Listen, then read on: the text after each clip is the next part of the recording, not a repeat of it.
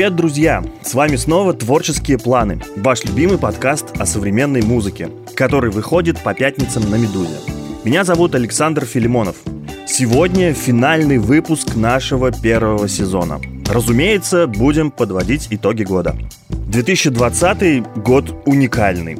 Один из самых сложных и невероятных в новейшей истории.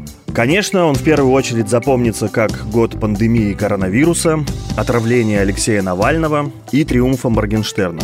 Но все-таки было и немало хорошего, в том числе и в музыке, по которой мы со временем, может быть, этот год будем вспоминать даже с некоторой ностальгией.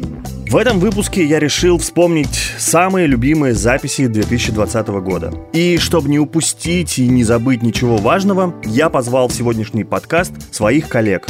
Музыкальных журналистов, критиков, редакторов, промоутеров, авторов телеграм-каналов, ведущих подкастов и YouTube-шоу. В общем, всех тех, кто держит руку на пульсе модных тенденций, следит за всеми новинками звукозаписи и также без ума от музыки, как и я сам. Я попросил наших гостей рассказать о своих любимых записях 2020 года, в жанрах, которые им наиболее интересны. Где-то наши вкусы совпали, где-то нет, но это не важно. Главное, получилась более-менее объективная картина. Увы, формат и хронометраж подкаста не позволяет нам вместить все эти записи до единой. Я успел поговорить только с пятью героями. Это Коля Редькин, Антон Вагин, Кристина Сарханянц, Женя Филимонова и Сергей Мудрик. На сайте «Медузы» под этим эпизодом есть тайм-коды, чтобы вам было удобнее перемещаться к интересующим частям беседы. Но это еще не все. Специально для вас мы составили еще один дополнительный материал. В нем собраны большие плейлисты для Apple Music, Spotify и Яндекс Музыки со всеми лучшими треками года по версии подкаста «Творческие планы» и наших друзей и коллег. Обязательно найдите ссылку в описании к этому выпуску. В нашем подкасте мы говорим о самой свежей музыке, а поддерживает нас в этом освежающее дрожжи тик-так. Причем тик-так освежает не только дыхание. Бренд решил освежить и музыку тоже. Для этого тик-так собрал нескольких музыкантов и вместе с ними запустил плейлист с каверами на известные песни. Они настолько известны, что вы точно их слышали. О плейлисте я расскажу чуть позже, а пока к сегодняшним гостям.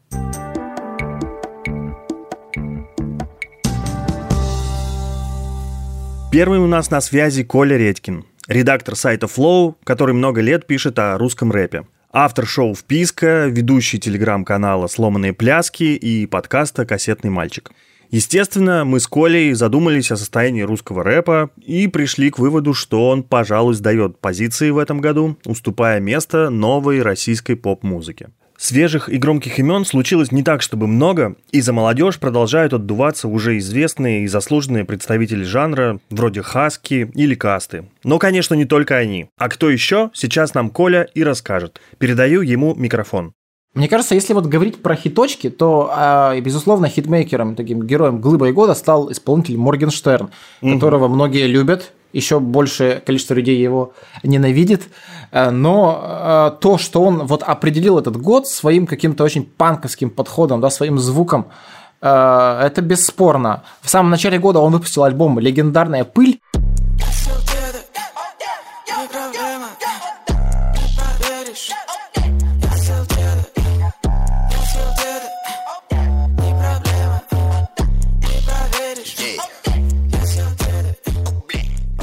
Я вряд ли кому-то посоветую его слушать при э, большой любви к Алишеру Тагировичу Моргенштерну, потому что это все-таки штучка достаточно специфическая.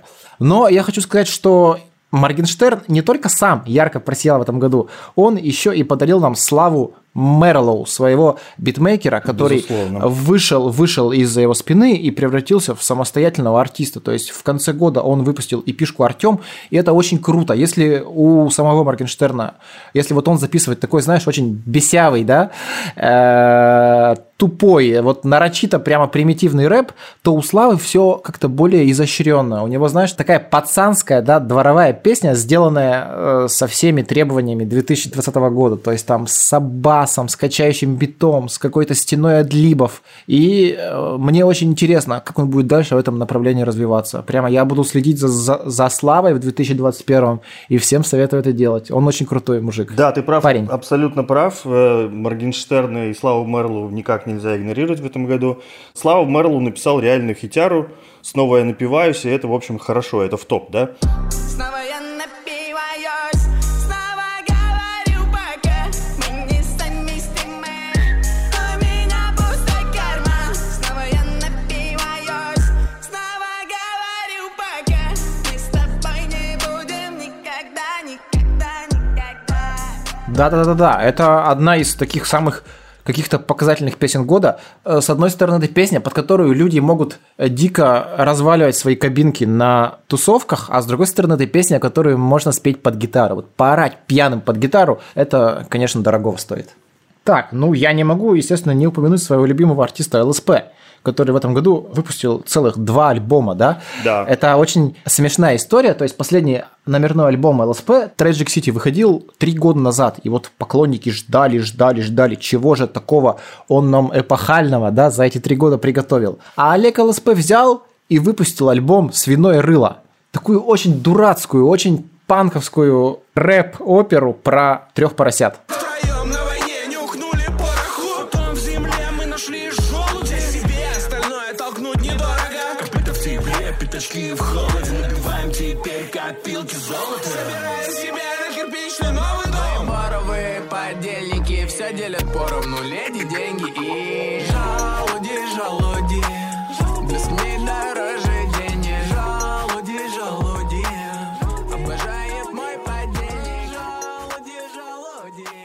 Просто фанат в прошлом году выложил у себя фейковую обложку, фейковое название и фейковый трек-лист. И вот Олег настолько угорел, увидев этот фейк, что решил, что запишет по нему альбом. То есть это, мне кажется, история, не имеющая вообще прецедентов, потому что это настолько круто, настолько круто, настолько смешно, настолько, блин, просто всрато, что... Это действительно очень круто, да. Боже мой, боже мой. И когда уже поклонники начали ругаться, ну типа, не этого мы ждали э, три года, хотя альбом очень прикольный, очень какой-то кайфовый и очень смешной, обязательно его послушайте. Он тут же анонсировал новый и через неделю выпустил альбом One More City, уже какую-то более, более сложную, да, более наверное, привычную слушателю ЛСП работу. То есть это такой поп, слэш соул, слэш хип-хоп, слэш еще что-то. То есть такой достаточно глубокий серьезный рэп нового поколения. На мой взгляд, э, вот эта история с выпуском сначала, значит, альбома вот этой рок-оперы, а потом через неделю следующего, это, по-моему, вообще самая крутая маркетинговая история года. Но альбом One More City тебе меньше понравился, да, насколько я знаю? Слушай, я пока не смог его, как говорится, впустить в сердечко, и... но вот со свиного рыла я прямо кайфовал. Я слушал, слушал, слушал и кричал, и орал, и как-то очень сильно он мне понравился. Давай, следующий номер. Что у нас дальше? Так, мне был очень дорог артист Многознал в этом году, да. Многознал – это человек из города Печора. Это небольшой город в республике Коми, который mm-hmm. приехал в Москву и э, влился в Dead Dynasty. Это, это тусовка вокруг фараона. Но он настолько отличается от всех участников Dead Dynasty и прочих, что вообще ты никогда не скажешь, что вот это вот друг фараона. То есть он делает не luxury рэп, да, а что-то совершенно за гранью. Я даже не знаю, как про это можно рассказать круто.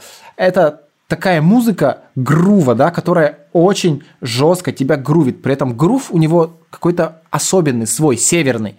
То есть вот он сам пишет биты, он сам продюсирует свою музыку, и вот она звучит вообще необычно. У меня реально сейчас даже нет слов, не подбираются слова, чтобы о ней рассказать.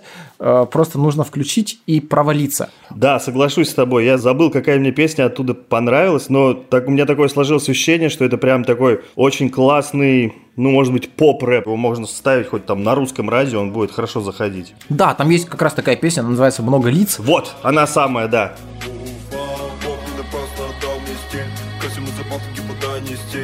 Я давайте себя до крайности. Ничего не понимаю, даже малости. Ты меня запомнишь, как выдумал сам. Это просто образ умного попса Кем угодно Сердце ты пылай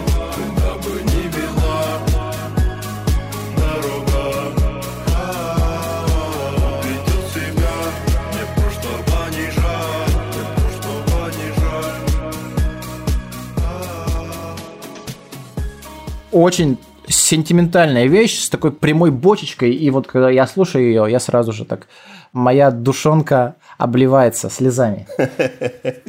Так, что я могу еще рассказать? В этом году, как обычно, отличились жители Казахстана. Я очень рекомендую два альбома. Во-первых, альбом 104-го. Это давний друг и коллега Скриптонита, угу. который в этом году отпочковался от его лейбла Музыка 36.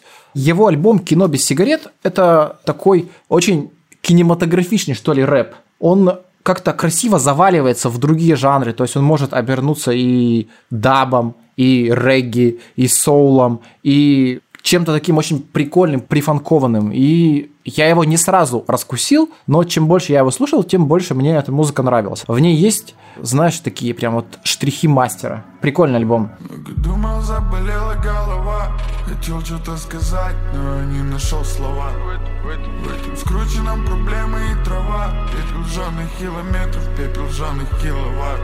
Нежно морает моя одежда прежде чем вновь захочешь быть на связи Найду часок другой для грязи Праздную все время, я забыл про праздник вот мой коллега с сайта Flow привел хорошее определение, что это Biggie Smalls из Казахстана. И вот мне кажется, держа в уме, его будет проще послушать и понять. Окей. И второй альбом, который меня очень зацепил, это альбом чуваков, которые называют себя Кисло-сладкий and Бона. Ага. У него прекрасная обложка, стилизованная под киножурнал Яралаш. Вы никогда ее не пропустите. Точно, точно. Он называется Айбы-вайбы. И вот это, знаешь, такая музыка, которая тебя раскачивает. Это какие-то безумно энергичные ребята, которые вот просто, просто качают тебя и грувят, и вот трясут прямо. Я ее слушал, когда мне не хватало энергии. Когда я бегал, я любил эту музыку врубить. Передай привет, кто там хотел, что там, как там, э. У меня все нормально, у меня все не Передай привет, Кинда, кто там хотел, что там, как там, э. У меня все нормально, у меня все не Передай привет всем тем, кто хотел. Передай. Песня «Передай» ага. их главный хит. А еще, знаешь, в чем прикол? В том, что они читают на такой смеси э, русского и казахского языков, и, блин, такой странный эффект этого рождается. Не знаю, как объяснить. Еще будет Будет. Артист Недры. Да, вот Недры я, кстати, не проникся. Расскажи мне, объясни, что в нем классного. Артист Недры, значит, у него крутая творческая биография. То есть человеку 28 лет, за это время он успел отслужить в армии, где был снайпером, побыть уличным музыкантом в Санкт-Петербурге, посидеть в тюрьме и поработать, допустим, мануальным терапевтом. И вот, естественно, за все это время он не забывал про рэп. У него более чем десятилетняя рэп-карьера, но вот к э, плюс-минус массовому слушателю он вышел только в прошлом году, когда записал свою первую эпиху под именем Недры. Mm. Это все работало вместе с его образом. То есть выходит к микрофону такой здоровый, кудрявый тип, с золотой челюстью, он себе поставил золотые грилзы и начинает просто тебя разматывать. Он читает, он поет, и вот он просто тебя берет за шкварник и тыкает куда-то лицом. Это очень крутой эффект был от его музыки. И вот в этом году он выпустил три таких эпихи, и на последней он начал петь. И вот это прям лучшее, что с ним могло произойти. То есть человек делает все то же самое, только он еще и здорово поет, владеет своим голосом. Знаешь, делает какой-то такой нуарный блюз, что ли. Вот рекомендую песню «Падал». Он ее пел на вечернем Урганте. И, угу. блин, это одно из, наверное, самых прикольных выступлений в Урганте за этот год. Я с большим удовольствием его смотрел и пересматривал. Огонь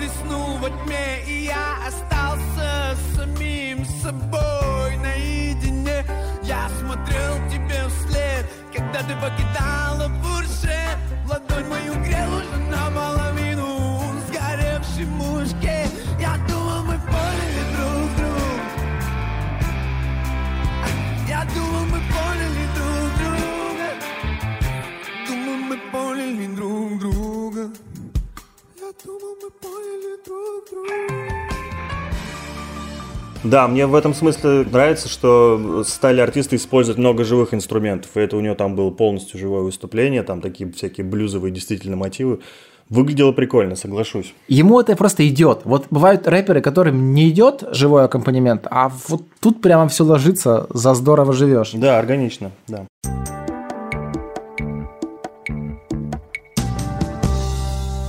Следующий мой собеседник – эксперт по поп-музыке, журналист и музыкант Антон Вагин, автор телеграм-канала и подкаста «Всякая годная попса», лидер группы «Кобыла и трупоглазые жабы» и, возможно, главный российский фанат Тейлор Свифт. Судя по именам, которые перечислил Антон в нашей беседе, тренд в поп-музыке очевиден. Мы в эпохе возвращения нулевых. На Западе это очередной ревайвал диска, то есть это такая ностальгия в квадрате, а в России переосмысление русской попсы рубежа столетий. Вот какие пластинки выбрал Антон. Конечно, в первую очередь в этом году вспоминаются те, э, кто так или иначе в своем творчестве затрагивал тему диска, тему рубежа 70-х и 80-х, ну и, собственно, 80-х, потому что, несмотря на то, что тренду на 80-е и всему этому неоновому звуку уже много лет, больше 10, в этом году произошел какой-то новый ревайвал всего этого, и Дуа Липа выпустил хороший альбом, Кайли Миноук отличный, диска, там Леди Гага хроматику великолепную выпустила. Но больше всего, наверное, из всех вот этих вот ностальгирующих товарищей меня впечатлила э, певица Кайза. Угу. Певицу Кайзу мы, естественно, прежде всего знаем по ее летнему хиту, который выходил несколько лет назад, Hideaway, который в свое время звучал буквально из э, каждой маршрутки. А, но с тех пор она пропала а, по объективным, так сказать, причинам, потому что она попала в аварию, у нее было серьезное поражение всего буквально, там чуть ли не было угрозы вообще полного прекращения а, творческой деятельности. Но, однако, она из этого дела выкарабкалась, да еще как, потому что ее альбом Crave, который вышел в этом году, это просто с первых же нот максимально разрывная пушка, просто тебя отправляют на танцпол, и посреди какой-то смеси из акул, кракенов, крокодилов, и ты просто делаешь, что хочешь, но главное танцуй.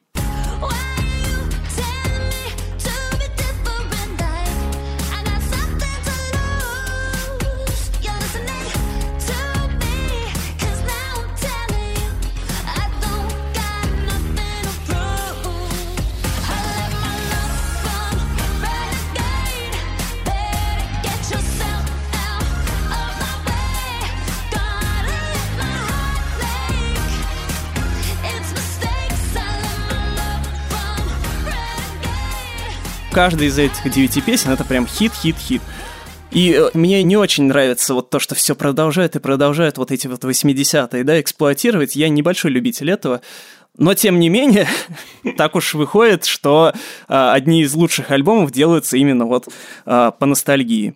Ну, например, Кайли Миноук почему записал альбом диска? Ну, тут, мне кажется, просто потому что она и появилась в середине 80-х, собственно, как представительница вполне себе такого мейнстримного диска, и сейчас, э, после альбома Golden, на котором она пыталась немножко экспериментировать с кантри, и, ну, у него был такой средний, скажем так, успех, а тут она сделала в прошлом, по-моему, году турне в поддержку альбома Greatest Hits своих очередных. Угу. И так вдохновилась своим прошлым, что решила и в будущее его тоже запульнуть и, так сказать, сделать ревайвал своих э, ранних лет. Ну да, это для нее абсолютно естественная среда, и я был очень впечатлен альбомом. Мне показалось, что на нем нет ни одной проходной просто песни. То есть это настолько приятно было слушать просто от начала до конца, что для современной музыки редкое явление по большому счету.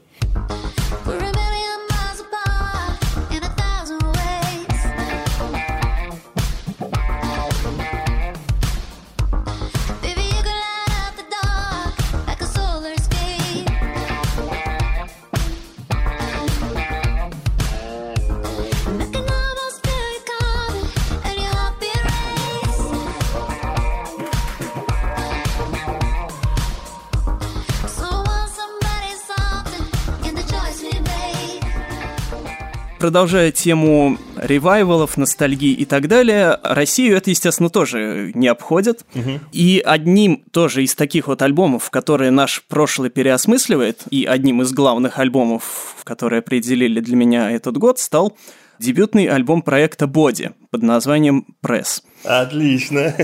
Вот.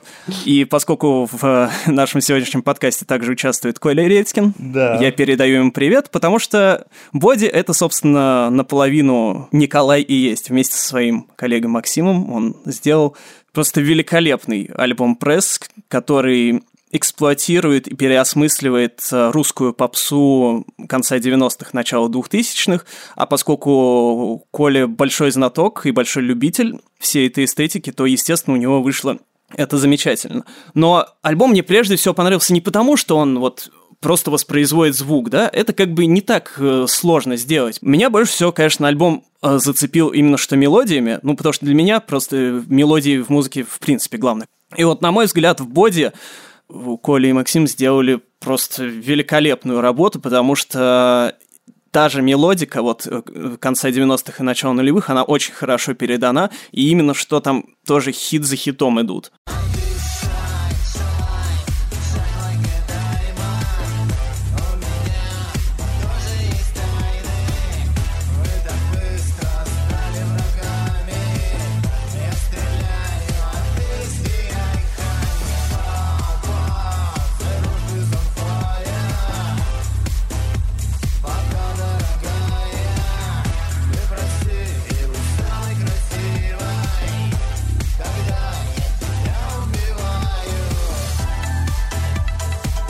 Как ваше отношение вот к этой новой волне условного bedroom попа, который с легкой руки того же Шурика Горбачева получил название smart поп. Вот появилось новое поколение, много молодых певиц, не знаю, там Поля Дудка, О Марго, группа Тихо-Тихо, певица Сверкай, вот такие.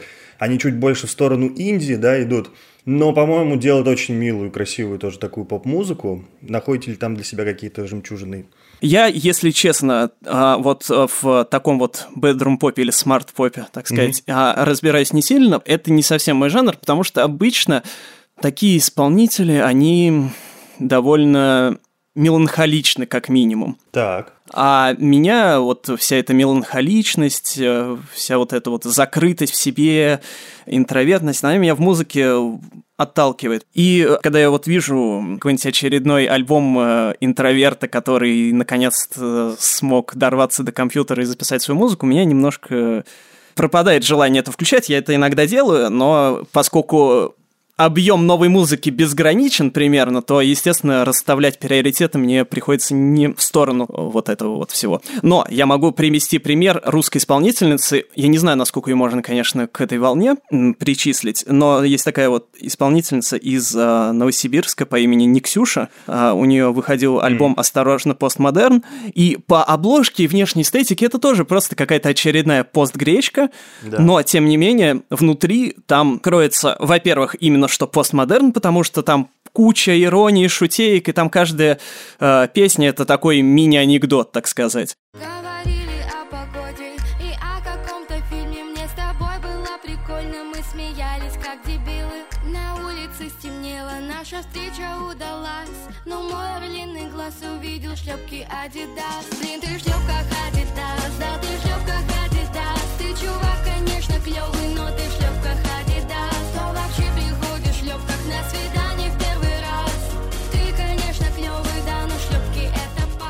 А во-вторых, там явно есть кто-то в ее команде, кто ей делает звук, и он именно что не сосредоточен вокруг одной гитары и каких-нибудь а, томных синтезаторов, а это хороший такой поп-звук современный, не прям богатый, конечно, но вполне себе приятный. Это тоже одна из моих главных э, пластинок года.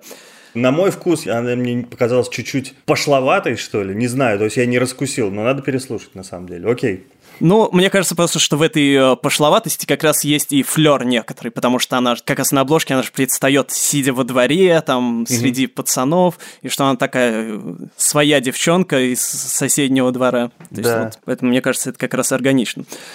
Ну и под конец, естественно, несложно догадаться, что я должен упомянуть э, альбом «Фольклор» Тейлор Свифт, а точнее дилогию «Фольклор» и «Эвермор».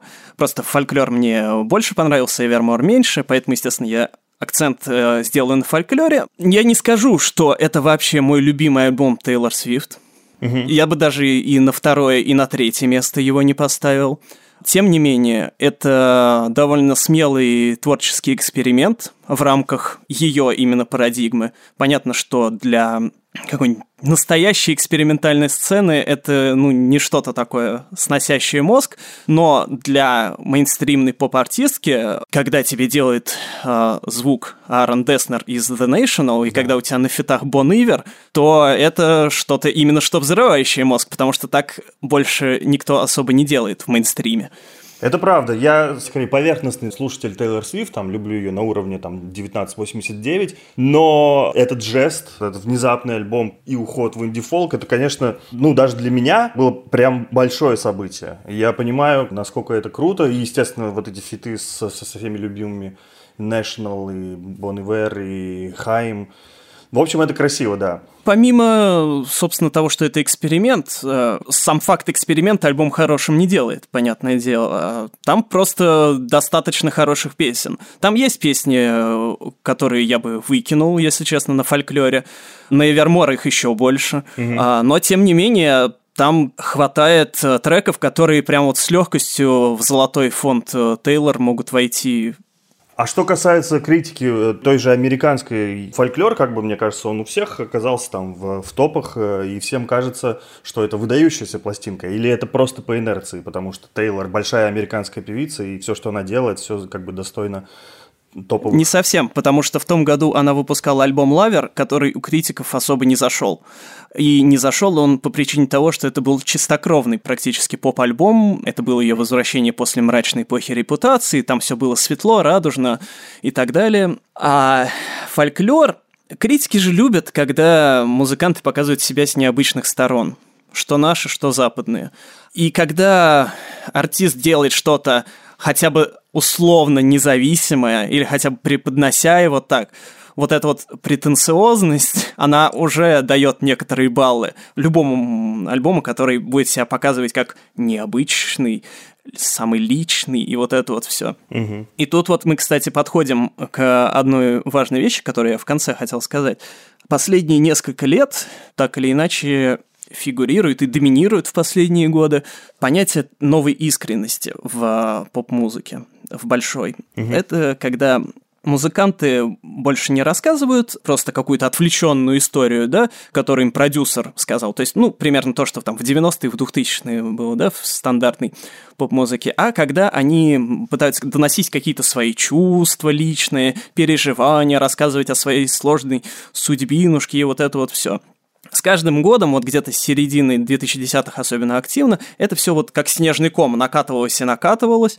И критики это очень любят, потому что типа, это же не просто какая-то попса, да, а это творческое произведение, глубокое.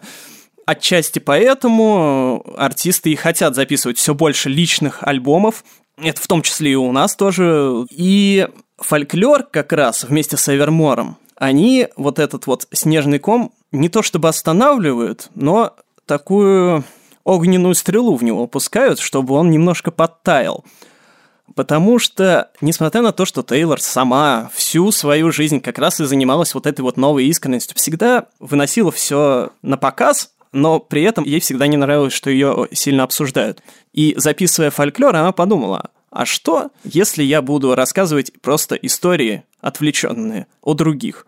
Фольклор и Эвермор сменяют вот этот вот тренд на новую искренность на некий новый тренд, который может стать мейнстримом в 2020-х когда артисты могут рассказать какую-то личную историю, но она будет как-то вплетена в общий нарратив песни, общий нарратив альбома, и не будет вот так вот выпукло, что «я страдала», и послушайте об этом, а будет, что «какая-то девочка в Канзасе страдала», не напоминает ли вам она меня? But I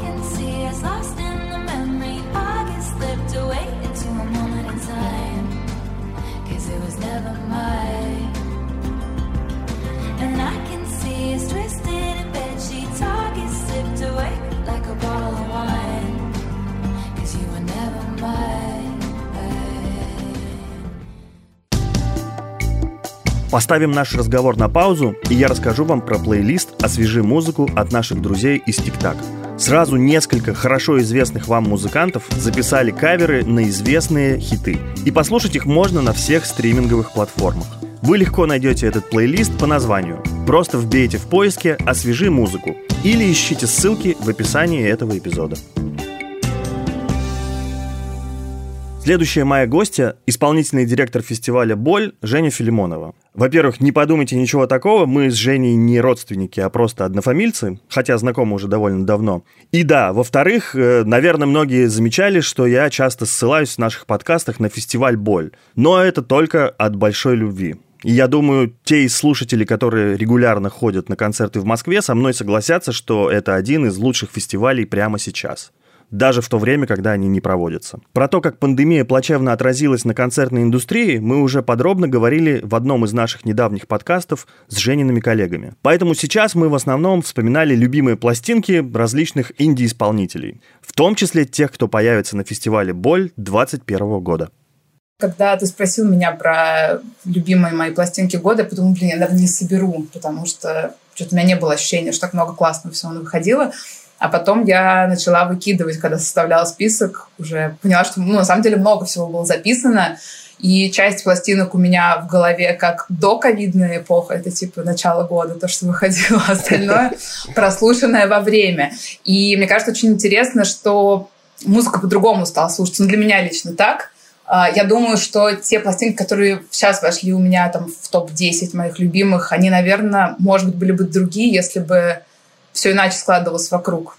Но здорово, да, что у всех была возможность, ну, музыкантов, в творческом плане замедлиться, поставить все немножко на паузу и как-то переосмыслить то, что они делают. Хорошо, давай немножко пробежимся по твоему топу.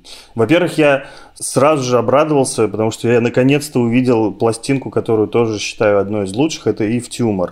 Heaven mm-hmm. to a Tortured Mind. Про нее что сказать? Она прям супер классная, мне кажется. Это такая ярмарка звуков, музыки, стилей. Она очень легко слушается и очень кайфовая, мне кажется, по звучанию, по тому, как изобретательно она сделана.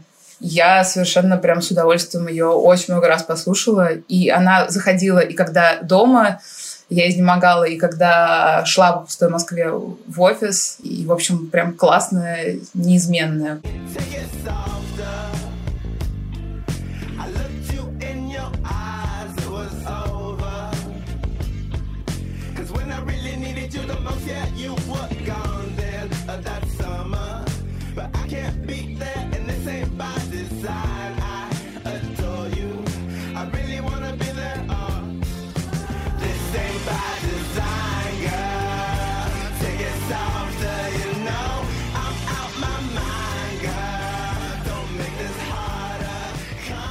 Пластинка прям, мне кажется, очень клевая. Всем ее рекомендую, независимо от музыкальных предпочтений, мне кажется, ее хотя бы разочек нужно послушать, она супер кайфовая. Мы тут с другими э, коллегами, когда обсуждали, пришли к такому выводу, что особенно запоминались те пластинки, где артист сделал что-то необычное, сделал какой-то шаг в сторону. И мне кажется, в этом смысле и в Тюмор тоже. Он был такой немножко странноватый такой электронщик, да, какой-то в такую, скорее, сторону. А здесь он заиграл фактически рок-музыку и фактически стал делать песни и петь. И они действительно получились очень классные, доступные, э, ну и вообще приятно действительно слушать. Да, согласна. Когда я слушала, я подумала, что он такой посмотрел вокруг, подумал, блин, конец света близится, судя по всему. Наверное, надо попробовать сделать то, я раньше никогда делал, и такой, фига, эту пластинку. Да-да-да, такое же ощущение, это правда.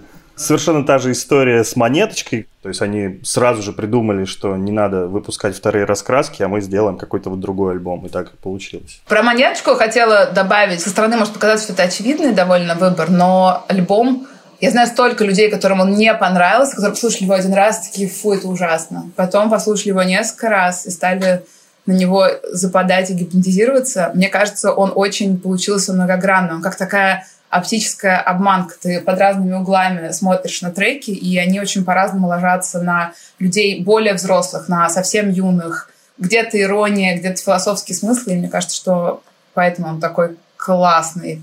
Хотя мне вот не с первого раза зашел, честно скажу. Я его послушала несколько раз и прям дико кайфанул.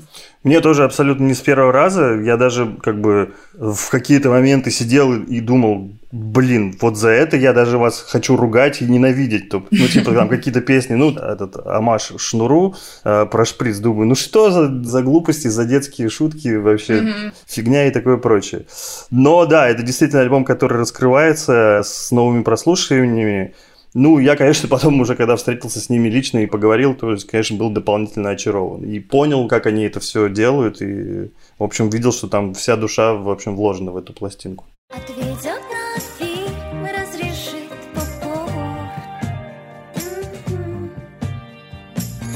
Включит на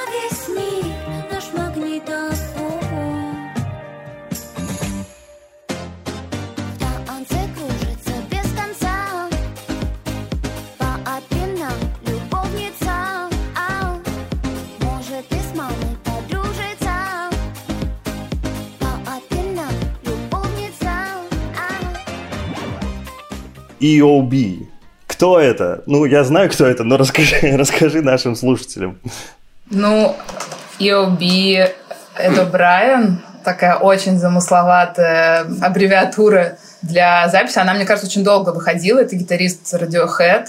Вот. Пластинка очень разная, очень мне она нравится. У меня с ней забавная история происходит каждый раз. Я слушаю на шафле музыку чаще всего. Альбомы mm-hmm. редко слушаю, я знаю, что это ужасно. Вот. Но если это не новый релиз, у меня все перемешано вместе.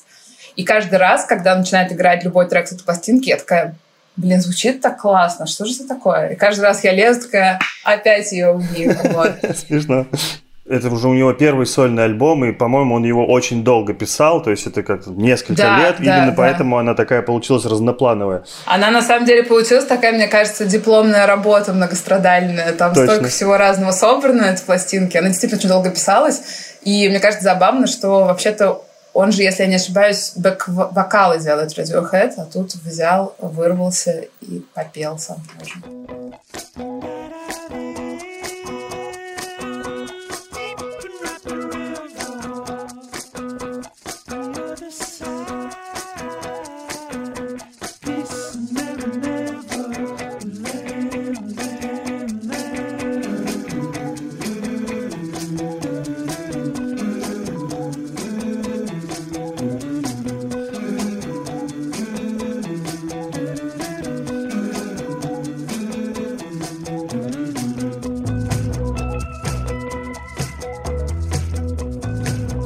Окей, ну расскажи немножко про Лунианну.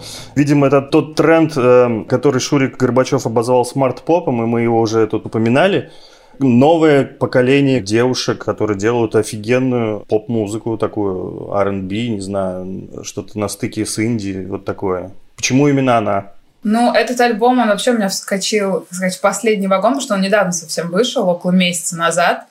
А, мне кажется, он с таким сделан классным звуком. У него такой приятный вайб, вот этот такой, э, московско-зимний, красивый.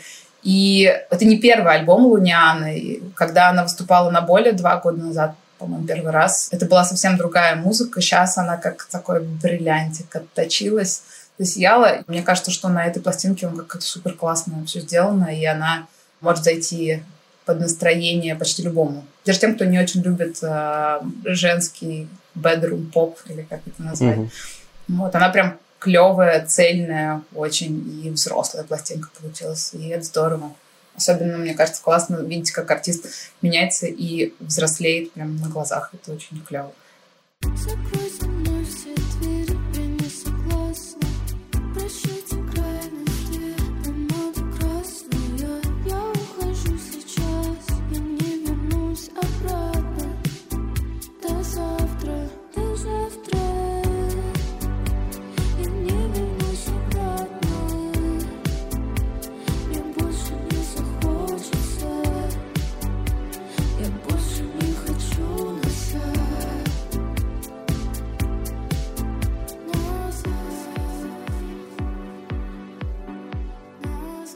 Давай про группу, конечно же, Интурист, скажем пару слов.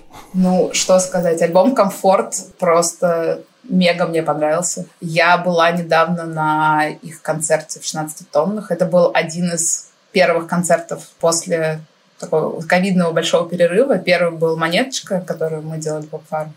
И э, вот на «Интуристе» я была, это совершенно восхитительная, как всегда, живьем. И пластинка мне ужасно понравилась тоже такая, мне кажется, очень ироничная, очень музыкальная, крутая. И прям легла у меня, зашла с первых секунд. Скорый поезд, Москва, Стерлитамак. Мы с тобою не верим в этот мрак. Скорее бы порваться в Стерлитамак. Скорее бросить гости в Стерлитамак смешно, что песня «Москва Стерлитамак», которая моя любимая, наверное, на альбоме, я, когда для тебя стал составлять список, она мне играла, и мне включились тексты. Я обычно не читаю тексты песен. Я была уверена, что в припеве поется... Вот все время, что слушала этот альбом, что там поется «Москва стерлитамак, мы с тобой не верим в этот брак». И тут я выяснила, что там речь-то не про брак, а про мрак. И я подумала, все, эта песня просто определенно становится моей любимой, она очень классная. Хорошая, да, история. Скажи мне вот какую штуку. Будет ли кто-нибудь из твоего списка играть на фестивале «Боль» в 2021 году? Можешь не называть? Будет. Будет, да? Ну, то есть, все сойдется, все хорошо. Будет много кто из моего списка. Прекрасно. Я, я хочу добавить от себя пару тоже радостных собственных э, впечатлений. То, что из моих фаворитов будет на фестивале «Боль», конечно, Вестерман, которым я восторгаюсь при любом удобном случае.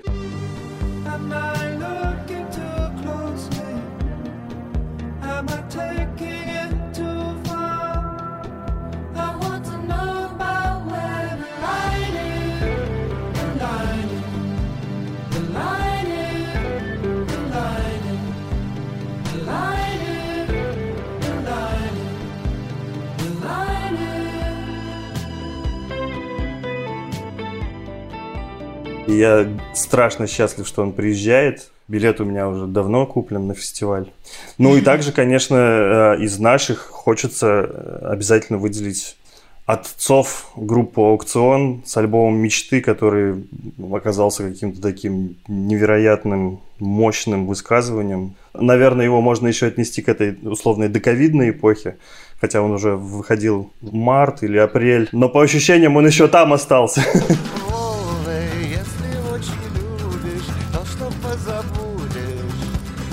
согреешь. Вольный будешь и не будешь, да и то, что будешь, не успеешь. Я хочу, я молчу, я журчу, я кричу.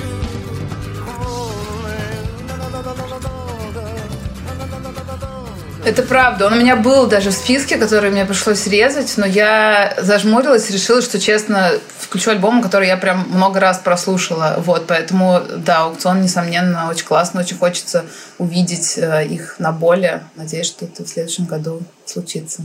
Как и было запланировано в этом. Но кто знает, кто знает. Планировать что-то дольше, чем на неделю, сейчас довольно сложно. Вот. Но я надеюсь, что мы все доедем вместе со всеми запланированными артистами. У нас вообще-то есть и еще не объявленные очень хорошие артисты на следующий год, тоже 21 Надеюсь, что после Нового года мы раскроем карты, и все будут тоже довольны, потому что мы довольны.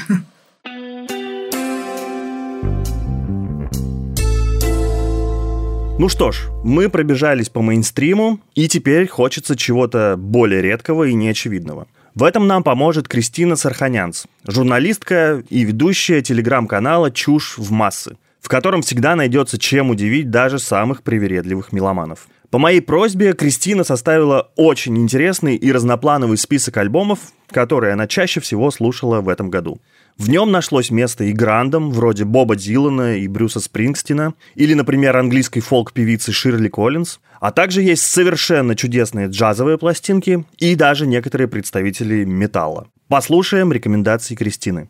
У Боба Дилана это первый за много лет альбом студийный.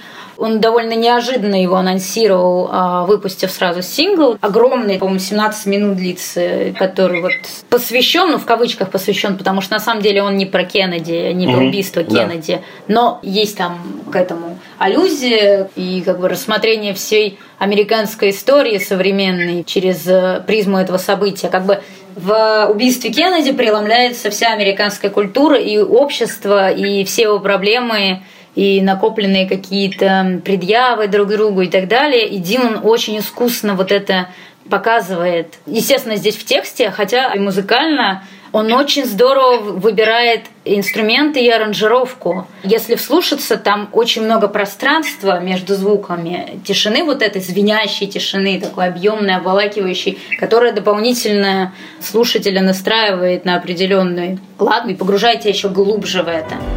The day that they killed him, someone said to me, son,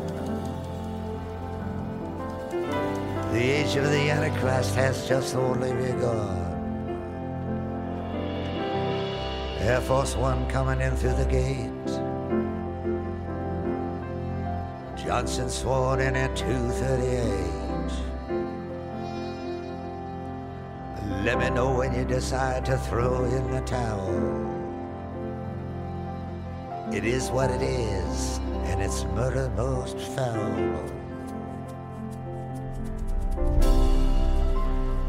Там много, естественно, игры слов, э, аллюзий, всевозможных цитат. И если ты не глубоко в американской культуре, не знаешь язык, то, наверное, это сложно. Но не менее сложно считывать тексты и разбирают также тексты под э, микроскопом Кендрика Ламара, да, на минуту. Ну, Ну, собственно, да, соглашусь.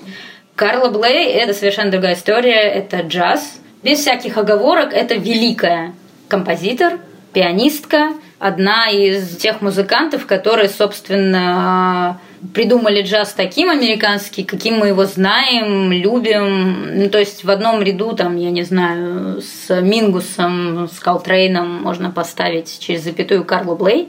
И она активно гастролировала до пандемии. А Вот буквально в 2019 году мне посчастливилось увидеть трио Карла Блей вживую и услышать. Это был прям фантастический концерт. Один, наверное, из лучших в моей жизни, потому что это удивительно. Это как будто ты переносишься в другую эпоху, в другое время. И, соответственно, ее альбом новый, он как раз относит к вот той классической Блей, наверное, 60-х, 70-х годов. И это ну, очень круто сделано. И он еще назван Life Goes On. Несмотря на то, что этот альбом записан до пандемии и до вот этого всего, он удивительно точно попадает в происходящее, да? Потому что, несмотря ни на что, жизнь продолжается. Это очень такая теплая, уютная запись и по-своему ироничная. Там есть сюита под названием Beautiful Telephones, и все спрашивали у Блей, почему назвали так пьесу. Она говорит, это первое практически, что Дональд Трамп сказал, когда он вошел в овальный кабинет, какие красивые телефоны.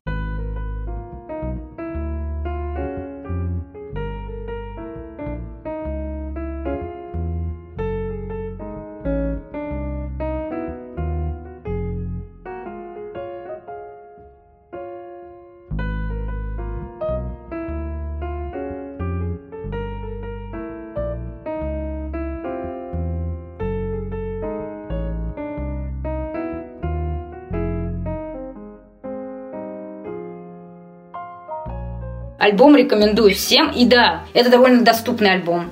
Доступная музыка в плане, что это не какой-то заумный фри-джаз, безумный. То есть это может послушать любой абсолютно человек, насладиться этим и переслушивать и возвращаться к этой записи опять же. Э, Карл Блей действительно очень классный э, диск, э, который приятно слушать. И если позволишь, я еще назову один из твоего списка, который мне тоже понравился очень. Это вот Мэри Халварсон. Которая уже тоже Да. потихоньку переходит в категорию грандов на самом деле. Это ученица Энтони Брэкстона, который вообще просто тоже повлиял на очень многих. Она ученица, играла у него в ансамбле долгое время.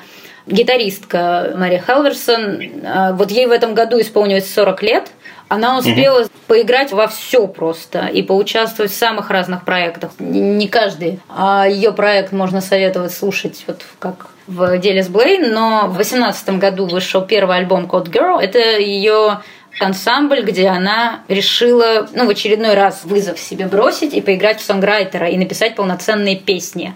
Для композитора, инструменталиста, ну, песня со словами, с текстом, это как будто другой мир, другой жанр. Это как э, поэта попросить написать роман, прозу. Разные области мозга типа за это отвечают. И в 2018 году она выпустила этот альбом, и он получился отличным. И джазовые, и музыкальные критики в целом, и слушатели тепло его приняли, и прям офигели, типа, ух ты, а она может еще и просто песни сочинять классные. Вот. На новом альбоме Code Girl, который вот вышел в этом году, Artlessly Fallen, поет Роберт Уайт. Да, его сразу там узнать можно. Великий, конечно. Абсолютно тоже культовый исполнитель. Smell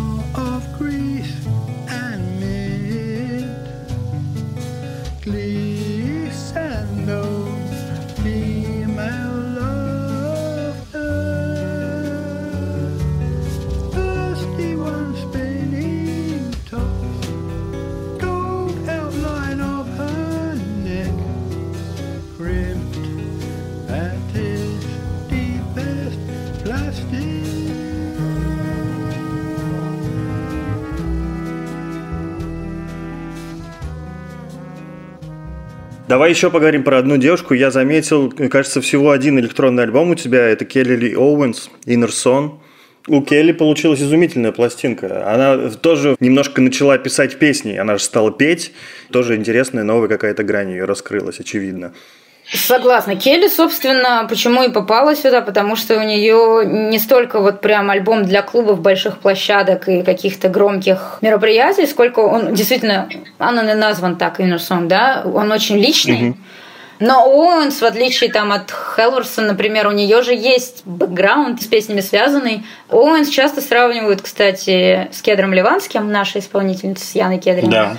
Потому что у Келли тоже в бэкграунде есть работа в музыкальном магазине.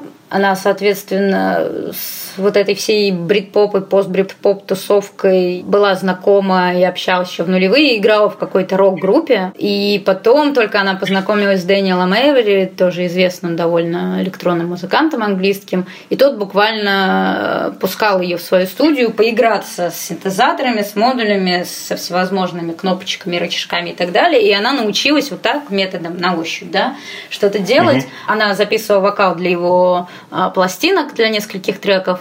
И он просто пускал ее в студию абсолютно бесплатно. Она писала свою музыку, и она записала вот свой первый сольный альбом тогда. Так. Да, а потом чуть ли не он же услышал, как она поет себе под нос что-то и сказал, ну-ка пой побольше. Да, и на втором альбоме она позволила себе дать волю голосу и больше включать вокала.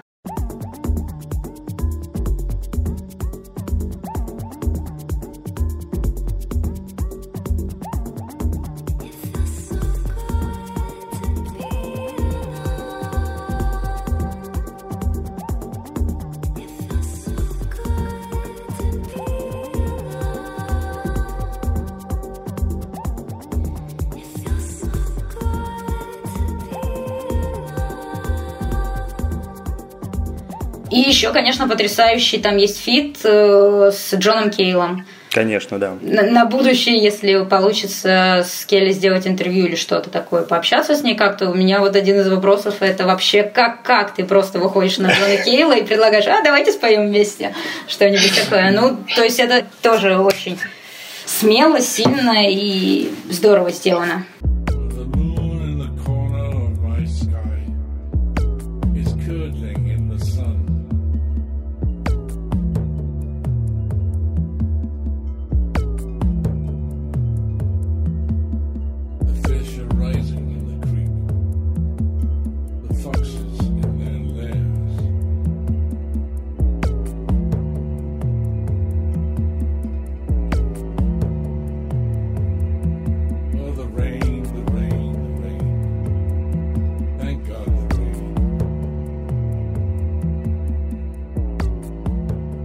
Это то же самое, как ты говорила, вхождение уже в высшую лигу, мне кажется. Вот таким дуэтом она уже себя вписывает прямо в вечность в том числе. Но не только за счет Джона Кейла, конечно, потому что она и сама по себе абсолютно прекрасная. Какую-нибудь одну пластинку металлического свойства выбери из своего списка и расскажи про нее. Это вот для меня лично уже совсем неизведанная территория. Рассказать подробнее мне прям хотелось бы про Нептуниан Ага. Максимализм. Это на самом деле не группа, а целая арт-коммуна из Бельгии, которая объединил музыкант Гийом Казале. Это огромный ансамбль, больше дюжины точно музыкантов самых разных, два барабанщика, полная секция, значит, духовых. И они записывают трехдисковый на два с лишним часа огромный альбом про расу разумных слонов. Когда мы вымрем как э, динозавры, то на Земле будет э, царить, жить и править раса разумных слонов.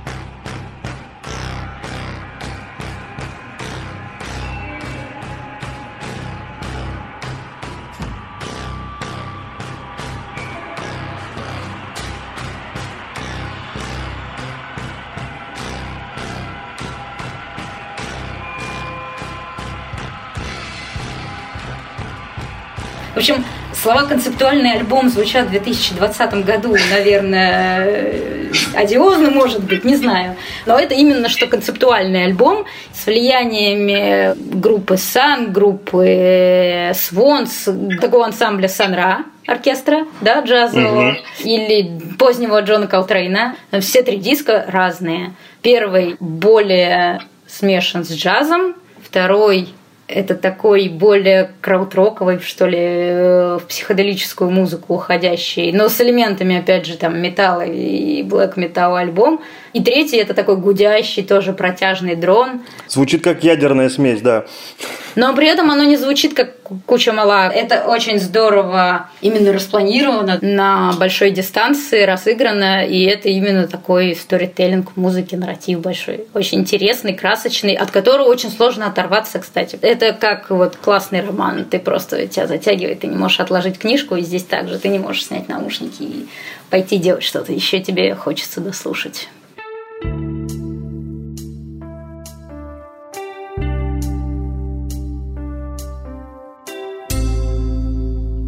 А в завершении разговора у нас на связи, возможно, самый внимательный сейчас наблюдатель за российской сценой в силу своих профессиональных обязанностей, музыкальный редактор программы «Вечерний Ургант» Сергей Мудрик. Именно благодаря ему все российские инди-музыканты и попали в телевизор. Вот какие у него предпочтения. Я могу сказать по поводу этого года, что, во-первых, я к стыду своему очень мало стал слушать иностранной музыки, потому что все глубже и глубже погружен в местную сцену, и на ней, в принципе, происходит немалое количество интересных вещей. Не буду говорить, что прям больше, чем э, за границей. Наверняка там тоже много чего интересного, но за этим интересно наблюдать, потому что я с этим работаю непосредственно и все это на расстоянии вытянутой руки находится. Если привести что-то в пример, абсолютно какой-то космополитичный, при этом абсолютно родной, приятный и красивый альбом у Маши Теряевой который «Консерватория цветов». Он самый доступный, наверное, у нее. Все эти букловские переливы, какая-то такая атмосферность. Все это очень спокойно, и при этом чувствуется все-таки почвенность какая-то, несмотря на то, что Маша такой артист. Ну, музыка ее действительно звучит космополитично, и вышла она, естественно, в таких, как в таких случаях бывает, на иностранном лейбле, и пластинки покупают в основном иностранцы ее, но тем не менее.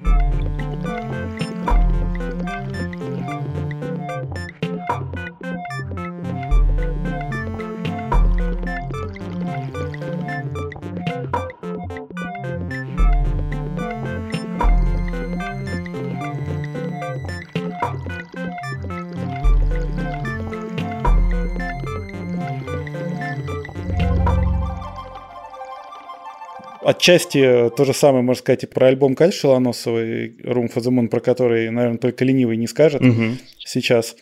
Конечно, я, услышав первые синглы, думал, что весь он будет таким поп-песенным. «Сайонара», «Марафон 15», и планы вышли. Я думаю, ну нифига себе, что ж там такое будет. А в итоге оказалось, что, в принципе, там поп-песен всего пять, а остальное это ближе к тому, что Катя делала раньше, но все равно это все очень прекрасно. По нынешним меркам 5 поп-песен – это уже успех.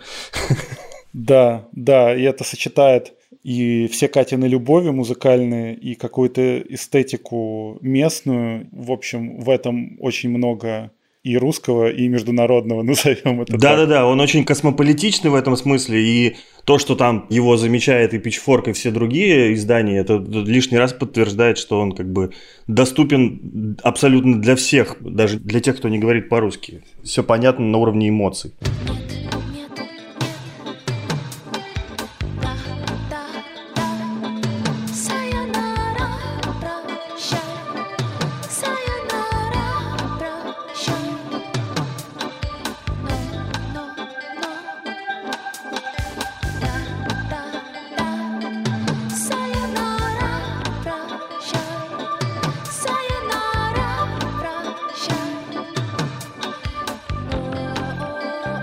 Я видел смешной мем на тему типа стартер-пак для не англо-американского музыкального мира 2020. И там пачка альбомов, которые более-менее все издания котируют и пишут про которые. Там Room for the Moon был Ну да. Вот. Любимый мой альбом, наверное, этого года – это «Привет, как дела?» Вити Исаева. Альбом Вити я ждал года три, как и все, кто с ним знаком. Во-вторых, Ну, мы дружим, как бы, я не буду тайны из этого делать, но это не главное в случае этой пластинки абсолютно. Мы одного возраста, нас волнует какое-то, наверное, общее облако тем, Мгм. вопросов каких-то жизненных. И ну, этот альбом с его возрастной рефлексией, при этом с кучей референсов музыкальных и многими интересными решениями и текстовыми, и, собственно, аранжировочными. В общем, очень как-то со мной резонировал прям практически в каждой песне. Ты любила очень Донимать меня ночью И поэтому грустным я ходил на работу И не был там полезным Я лежал на кровати И читал сообщения Вместо того, чтобы спать Я должен был отвечать. Может лучше при встрече Я могу отметить из каких-то не совсем очевидных вещей альбом проекта «Парнишка», «Хороший парнишка», который зачем-то является инкогнито проектом, при том, что музыка, честно говоря, этого не предполагает. И наоборот, она достаточно наталкивает на мысль, что тут должна быть какая-то персона, которой можно зацепиться визуально или в плане мифологии какой-то. Но вот здесь она решена в виде э, виртуального персонажа. В чем-то это, конечно, наверное, символично, но как раз в его случае очень бы хотелось, чтобы персонаж был все-таки человеческим, э, реальным. А песни классные, вот, с мелодиями, с референсами, как мы любим, к поп-музыке 90-х. Я за тобой пойду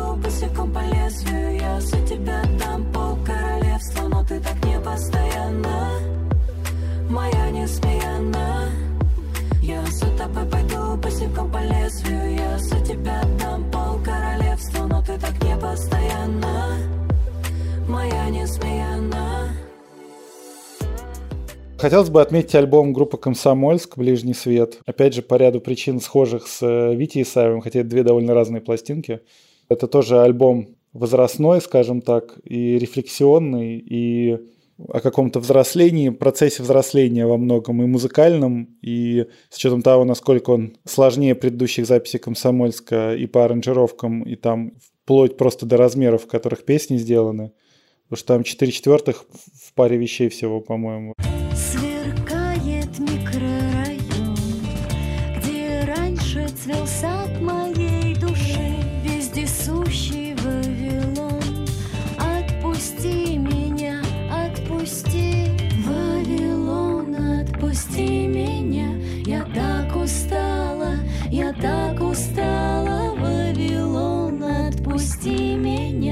Я так устала, я так устала. Ну, группа «Тальник», наверное, про это Коля сказал. Нет, нет, мы с ним говорили на самом деле про рэп в основном, поэтому как А, бы... Могу сказать про группу «Тальник». У этой музыки есть особенность. Ее авторы принципиально не выкладывают ее в стриминг-сервисе и никак не монетизируют. И поэтому ее сложно послушать в каких-то так удобных, привычных местах. Да. Она есть только на Bandcamp и напрямую загруженную в контакт.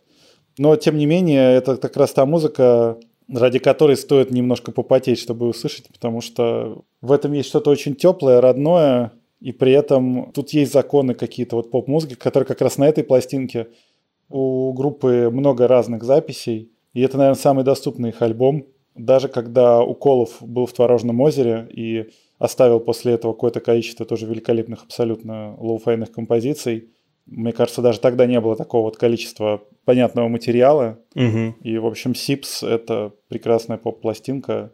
Остается продолжать жалеть, что ее нельзя вот так вот быстро где-то выловить, но ее магия, возможно, предполагает вот этот вот порог входа какой-то, который, конечно, несущественный абсолютно, потому что Bandcamp можно слушать с любого открытого браузера. Давай прервемся.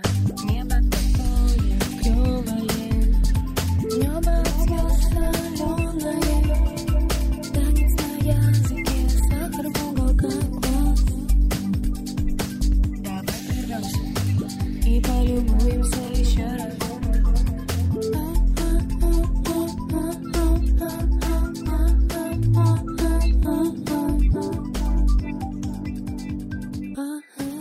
Продолжая про запись этого года, про столь же, наверное, деликатную музыку, это мини-альбом «Сияние» проекта «Монти Механик». Мгм. Тоже давнишние фавориты критиков.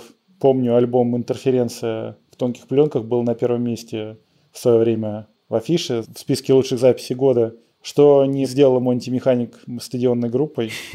Но в целом они не то чтобы сильно стремились. Вот. И Георгий, как бы тоже продолжая дело, начатое совместно с Иваном Лужковым, к сожалению, несколько выпавшим из зоны всеобщего внимания творческого, вот продолжает писать трогательные такие зарисовки. Надеюсь, что он будет это делать чаще. Помоги мне справиться с ним. Ведь оно помнит только о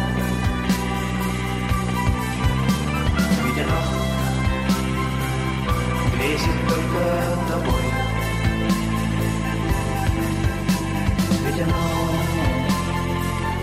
любит только тебя.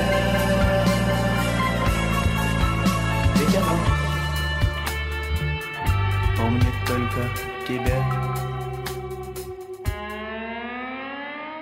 Из э, условной рок-плеяды хочется выделить альбом группы «Источник» «Поп-трип». Несомненно. Да, потому что, как минимум, своим, опять же, выходом из парадигм каких-то, потому что источник, в общем-то, считался какими-то последователями группы «Пассаж», Мгм. и в меньшей мере отличались оригинальностью. А в этом альбоме они полетели куда-то в такие дали психоделические, в которые смело отправляешься вслед за ними, и, в общем-то, хочется их в этом направлении поддерживать, и надеюсь, что они запишут еще более крутую пластинку следующую.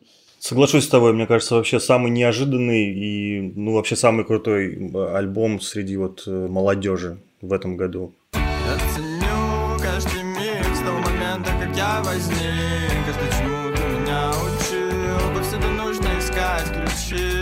Ослабел и паник Из-за конфликта опять конфликт. Все привести в совершенный вид А, никак не выйдет уже, увы я не знаю, что дальше. Мне остается лишь наслаждаться. Те шансы, что упустил однажды Уже давно ничего не значит Передо мной новая задача. Хотя и вроде бы только начал если все объяснить иначе Хочу жить настоящим Вообще заметь, что мы очень часто выделяем именно тех, кто выходит из привычных каких-то канонов. Да, это правда. Про всех можно так сказать. То есть настолько, в общем-то, ситуация стабилизировалась в индустрии, в происходящем вокруг, даже несмотря на локдаун и все сопутствующие неприятные последствия и явления, все равно мы такие уже, о, классно, что люди экспериментируют, что как-то находят новые формы.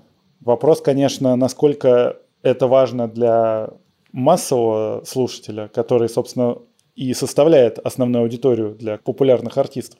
Но, к сожалению, сложно тут что-то сказать. Но надеюсь, что все-таки он это оценит. Вот ты на днях написал колонку для Института музыкальных инициатив про то, что условное поколение фестиваля «Боль» в нем присутствует как бы некоторое перепроизводство, кризис перепроизводства, кризис оригинальности. И с другой стороны, афиши там сегодня написала про то, как их всех достал смарт-поп вот этот, да. И тоже в этом смысле есть какая-то проблема, действительно, то, что все одинаковые, все надоедают, и нам нужна именно выход куда-то за какие-то традиционные рамки. Хочется, чтобы вот были такие выпады, как у Монеточки, Источника и так далее. Ну и хочется, да, про альбом группы «Сестры» сказать. Да, несомненно.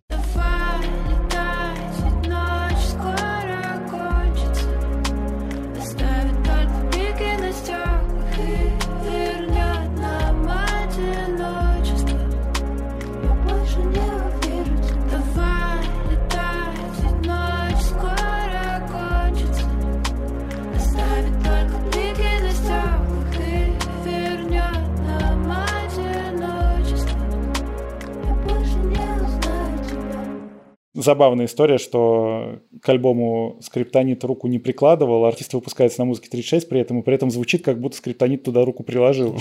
Да-да-да.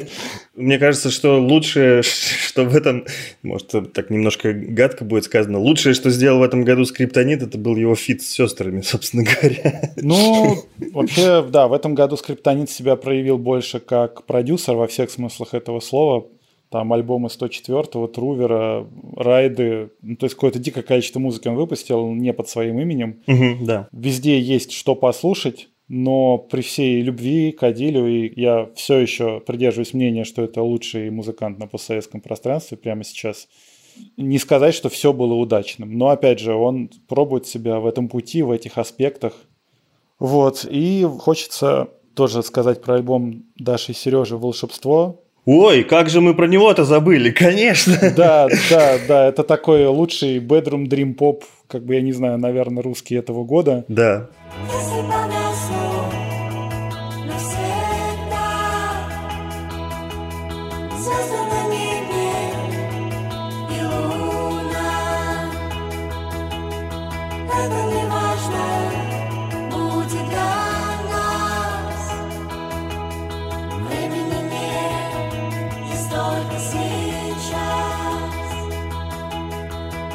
Хотя в жанре дрим-попа и киты как бы выделились хороший мини-альбомом. И альбом группы «Весна-весна» отличный, и «Сияние» замечательный EP выпустили. В общем, «Акульи слезы» у них тоже что-то выходило, по-моему. Ну, в общем, жанр расцветает, и так как я люблю дрим-поп и шугейс, я только за, только за. Согласен. Вот. На все сто. Ну и на этом все. Напомню, что в описании к этому выпуску есть дополнительный материал с плейлистами лучшего за 2020 год.